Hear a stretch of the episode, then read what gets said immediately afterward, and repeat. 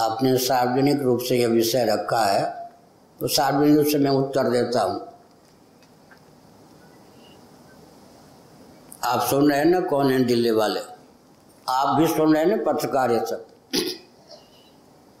जब कोई किसी विषय को लेकर अनशन करता है तो उसके प्राण की रक्षा का प्रश्न एक नंबर पर होता है या जिस कारण वो अनशन करता, उस समस्या का स्थान एक नंबर पर होता है, आप लोग उत्तर दीजिए। ठीक है? इसी अभियान को दुर्बल बनाना हो तो अनशन करना शुरू कर दो। गांधी जी ने लिखा, सामने वाले की अगर आप में आस्था नहीं है, अनशन मत कीजिए। कोई समझता है कि घर का बुढ़ा भूखे मर जाए, और घर का बुढ़ा वृद्ध, बेटी, बहू, बेटे पर दबाव डालने के लिए अनशन करते हैं तो चाहते हैं कि मर जाए। जब कोई व्यक्ति अनशन करता है तो समझ लीजिए कि भूख के चपेट में आकर कालांतर में वो भी सोचने लगता है कि कोई हमको बचाने वाला आ जाए। झूठा आश्वासन देकर से ही दूसरी बात ये होती है कि उसके जो अनुयायी हैं, वो चाहते हैं कि ये अनशन के कारण मरे नहीं। तीसरे व्यक्ति वो होते हैं कि ये मर जाएँगे तो इतिहास बन जाएगा। अच्छा इसलिए इनको मरने ही दो। द्योतीन विभाग तो अनशन करते ही अपने आप बन जाता है। प्रश्न अच्छा दूसरी बात है कि क्योंकि संयुक्त राष्ट्र संघ में कितने देश को वीटो पावर प्राप्त है? चार पाँच थी ना? कोई व्यक्ति हर समय वीटो पावर का प्रयोग करे तो उसका नाम वीटो पावर रहेगा? अनशन की स्थिति अगत्या होती है, और कोई रास्ता न मिलता हो तो अनशन कीजिए। यही है ना आप हर बात पर अनशन करने के लिए बैठ जाते हैं तो हमारी बात मानो, नहीं तो हम अनशन करके शरीर छोड़ देंगे। सामने वाला समझता है, या तो अनशन के मूल में कुछ दाना पानी जाता होगा, गुपचुप। अथवा इनका तो व्यसन हो गया। वीटो पावर का प्रयोग, विशेषाधिकार का प्रयोग हर बार कर देना उचित नहीं है। सबसे पहले Virbhadra Mishra B H U के अवैतनिक अध्यापक रहे थे। वो हमारे गुरु भाई थे, महंत दिग्विजय वीरभद्र मिश्र। उन्होंने काशी में आकर मुझसे कहा, मैं जी डी अग्रवाल जी से बिल्कुल परिचित नहीं था। एक हमारे सर हैं, डी जी अग्रवाल जी हैं, वो हिंदू महासभा यहाँ है, दिल्ली में वहाँ अनशन कर रहे हैं। आप कुछ मानक बनाइए कि वो जीवित रह जाएँ। मुझे जहाँ तक ध्यान है, राजनाथ सिंह जी, मैं तो फ़ोन उनसे बात नहीं करता, ना फ़ोन रखता हूँ। लेकिन राजनाथ जी से मैंने बातचीत की, कहाँ कहाँ मैंने बातचीत की। और उस समय उनका अनशन टूटने का, तोड़वाने का प्रकल्प तैयार किया। समझ गए? उसके बाद फिर उन्होंने अनशन कर दिया। उसी फिर वो फिर उस, उनको अनशन से बचाया, फिर अनशन कर दिया। इन इन लोगों के कहने पर, मैं तो वृंदावन में था, फिर वो देहरादून से चिकित्सकों के सहित, पुलिस के सहित मेरे पास लाए गए, और मैंने उनको फल का जूस पबा के अब एक बार भी मुझसे नहीं पूछा, फिर अनशन कर दिया। अब मैं कहता हूँ कि मैं अभी बद्रीनाथ भी गया था, जोशी मठ भी गया था, और हेलीकॉप्टर से उड़ान भर के हमने टिहरी बाँध की स्थिति भी देखी। और गडकरी जी हों या उमा भारती जी हों या प्रधानमंत्री हों, प्रधानमंत्री जी ने कहा था गंगा जी ने मुझे बुलाया है काशी को लेकर।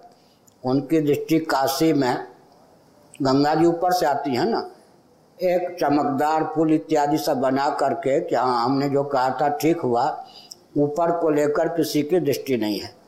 भाजपा की सरकार रही हो या कांग्रेस की सरकार रही हो, अंग्रेज़ों ने गंगा को लेकर जितनी चेतावनी दी थी, उन सब की धिज्जी उड़ा करके दोनों ने, जब से उत्तर प्रदेश से पृथक हुआ ना ये, उत्तराखंड या उत्तर प्रदेश उत्तराखंड या उत्तरांचल सबने अपने ढंग से सारी योजनाओं को क्रियान्वित किया। मनमोहन सिंह जी ने कांग्रेस के की ओर से प्रधानमंत्री भारत के जो थे बन, इतना अवसर का लाभ उठाया कि गंगा जी को राष्ट्रीय नदी घोषित कर दी। अब गंगा जी के भक्त जो भावुक लोग थे आप जैसे, सबका मुँह बंद कर दिया। मेरा मुँह तो बंद नहीं कर पाते लोग। गंगा जी को राष्ट्रीय नदी घोषित करके कांग्रेस ने गंगा का गला काटना और शुरू कर दिया। उसके बाद गंगा जी के नाम पर बीत गए हमारे मोदी जी कहाँ? काशी में। उनको जो करना था, ऊपर से नीचे तक गंगा, वो सब होता रहा। समझ गए? अब अनशन करने की आवश्यकता क्या थी? अब अगर उन्होंने अनशन कर लिया और आप चाहते हैं फिर भी बच जाए वो? तो मेरी ओर से मैंने समर्पिता जी को अभी तो पूरी गई थी नहीं है। मैंने संदेश दिया था, भरी सभा में मैं दे रहा हूँ। मेरी ओर से मान्य जी डी अग्रवाल जी को ये कहिए कि मेरी दृष्टि में गंगा जी हैं, गोवंश भी है, सब कुछ है, जो भी समस्या है तो गंगा जी की बात है, गंगा जी हैं। मैं जब उचित अवसर देखूँगा तो जो कदम मुझे उठाना चाहिए, उसमें चूकूँगा नहीं, भगवत कृपा से। लेकिन सरकार मेरे पास तो नहीं है, मैं सरकारी कोई व्यक्ति तो नहीं हूँ। अच्छा एक और बात है। कल्पना कीजिए, आपको आज भारत का प्रधानमंत्री बना दिया जाए। अब तक गंगा जी को लेकर जितनी योजनाएँ क्रियान्वित हो गई, नहर परियोजना, सुरंग परियोजना, विद्युत परियोजना आदि आप भी निरस्त करना चाहे, निरस्त कर सकते हैं। आपको मनोविज्ञान का पता होना चाहिए। लोकतंत्र है ना, प्रजातंत्र है ना।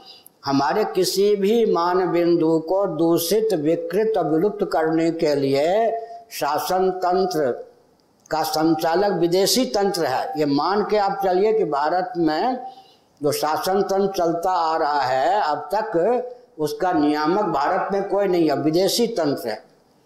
आपको भारत में ऐसे मुख्यमंत्री मिले या नहीं जो डंके की चोट से कहते थे, मैं चीन के द्वारा नियंत्रित हूँ। ज्योतिर्वसु आदि। कोई कहता था, मैं रूस के द्वारा नियंत्रित हूँ। कोई कहते थे, मैं अमेरिका के द्वारा नियंत्रित हूँ। समझ गए ना? भारत का शासन तंत्र अपनी ओर से चला कब? विदेशी तंत्र के द्वारा नियंत्रित चला है। अब उसमें परिस्थिति यह है कि विदेशी तंत्र ये है कि विकास के नाम पर इनके मान बिंदुओं को दूषित कर दो, विकृत कर दो विलुप्त कर दो। ये विदेशी योजना है, षड्यंत्र है, क्योंकि गंगा जी में ये सब में मलमूत्र डालने की योजना किसकी थी, राजीव गांधी जी की थी या नहीं? विदेशों में जाकर शिक्षा ली। उसी के आधार पर जो गंगा जी में मलमूत्र सब डाले गए। विदेशी विदेशी, विदेश से व्यसन लेके आए या नहीं? अब अगर आप भी प्रधानमंत्री हो जाएँ तो अरबों रुपए जिन योजनाओं पर गंगा जी के को लेकर के खर्च किए कर दिए गए, अगर उन योजनाओं को निरस्त कर देते हैं तो एक तो करोड़ों व्यक्ति मर जाएँगे। गंगा के आधार पर जिनको जल पहुँचता है, वहाँ से दिल्ली तक, और उधर देख लीजिए गंगा सागर तक, विद्युत के जो आदि हो गए गंगा के आधार पर, समझ गए, नहर के जल पर जिनकी खेती इत्यादि है, करोड़ों व्यक्ति तो मर जाएँगे। ऐसी स्थिति में, समझ गए या नहीं? अगर कोई चाहे भी तो जितनी परियोजना एक भूल अगर, एक भूल अगर हो जाए, भूल के पीछे भूल भूल के पीछे भूल तो भूल को हटाना भी बहुत कठिन है। जितनी योजनाएँ उत्तराखंड में, कहा, गंगोत्री से लेकर, या और क्या कहते हैं, गोमुख से लेकर और गंगा सागर तक जितनी परियोजनाएँ, गंगा जी को लेकर क्रियान्वित हैं मान लीजिए उत्तराखंड की सारी परियोजना निरस्त कर दें तो कितने व्यक्ति पर प्रभाव पड़ेगा? इसलिए मैंने कहा था, रूस इंदिरा गांधी ने हिंदुओं के विरोध को देखकर टिहरी बाँध बनाने की योजना निरस्त कर दी। रूस का पैसा आया।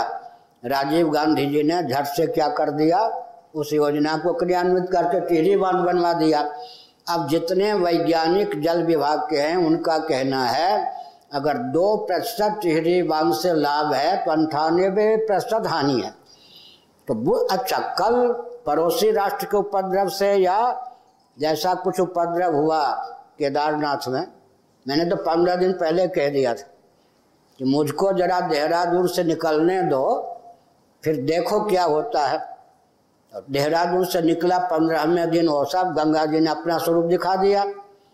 मेरी कोई योजना नहीं थी, लेकिन मैंने कहा कि मुझको जरा देहरादून से निकलने दो, फिर होता क्या, गंगा जी अपना स्वरूप क्या निकालती हैं, तुम देख लेना। तो अब मैं एक संकेत करता हूँ कि ये सब जो योजना, टिहरी बाँध को बुद्धिपूर्वक निरस्त कर दें तो कोई हानि नहीं। तो कम से कम गंगा जी की रक्षा चालीस प्रतिशत, कितने प्रतिशत हो जाएगी? टिहरी बाँध कोई को निरस्त कर दें बुद्धिपूर्वक व्यवस्थित ढंग से तो कम से कम गंगा जी का मौलिक स्वरूप कितने प्रतिशत होगा? उत्तराखंड में तो अधिकांश हो जाएगा अड़तालीस किलोमीटर गंगा जी वहाँ हो गया ना? ठीक है अब सुनिए मैंने बहुत सोच समझ कर अभी बद्रीनाथ में कहा था जोशी मठ में कहा था हेलीकॉप्टर से यात्रा कर रहा था तो हमको पायलट ने बताया, यही टिहरी बाँध है। अगर बुद्धिपूर्वक, समझ गए ना? ताकि गंगा सागर तक उपद्रव न हो। बुद्धिपूर्वक टिहरी बाँध को निरस्त कर देती है सरकार तो हानि नहीं है और लाभ बहुत है। एक ही योजना को निरस्त कर दे। फिर बाद में विचार करेंगे कौन कौन एक मार्ग निकाल करके फिर एक एक योजना निरस्त कर दी जा सकती है।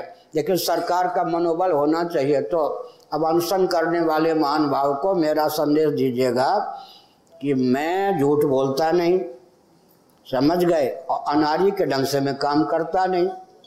मैं काम करता हूँ बिल्कुल दर्शन, विज्ञान व्यवहार को लेकर। मेरी दृष्टि में गंगा जी हैं, समझ गए।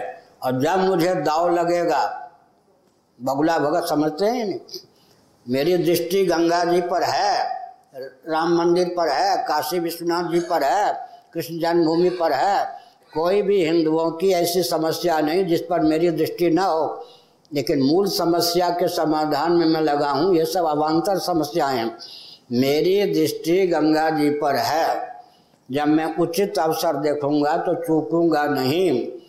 मेरे इस कथन में अगर उनको विश्वास है तो अपने ऊपर कृपा करके अनशन तोड़ दें। Vale.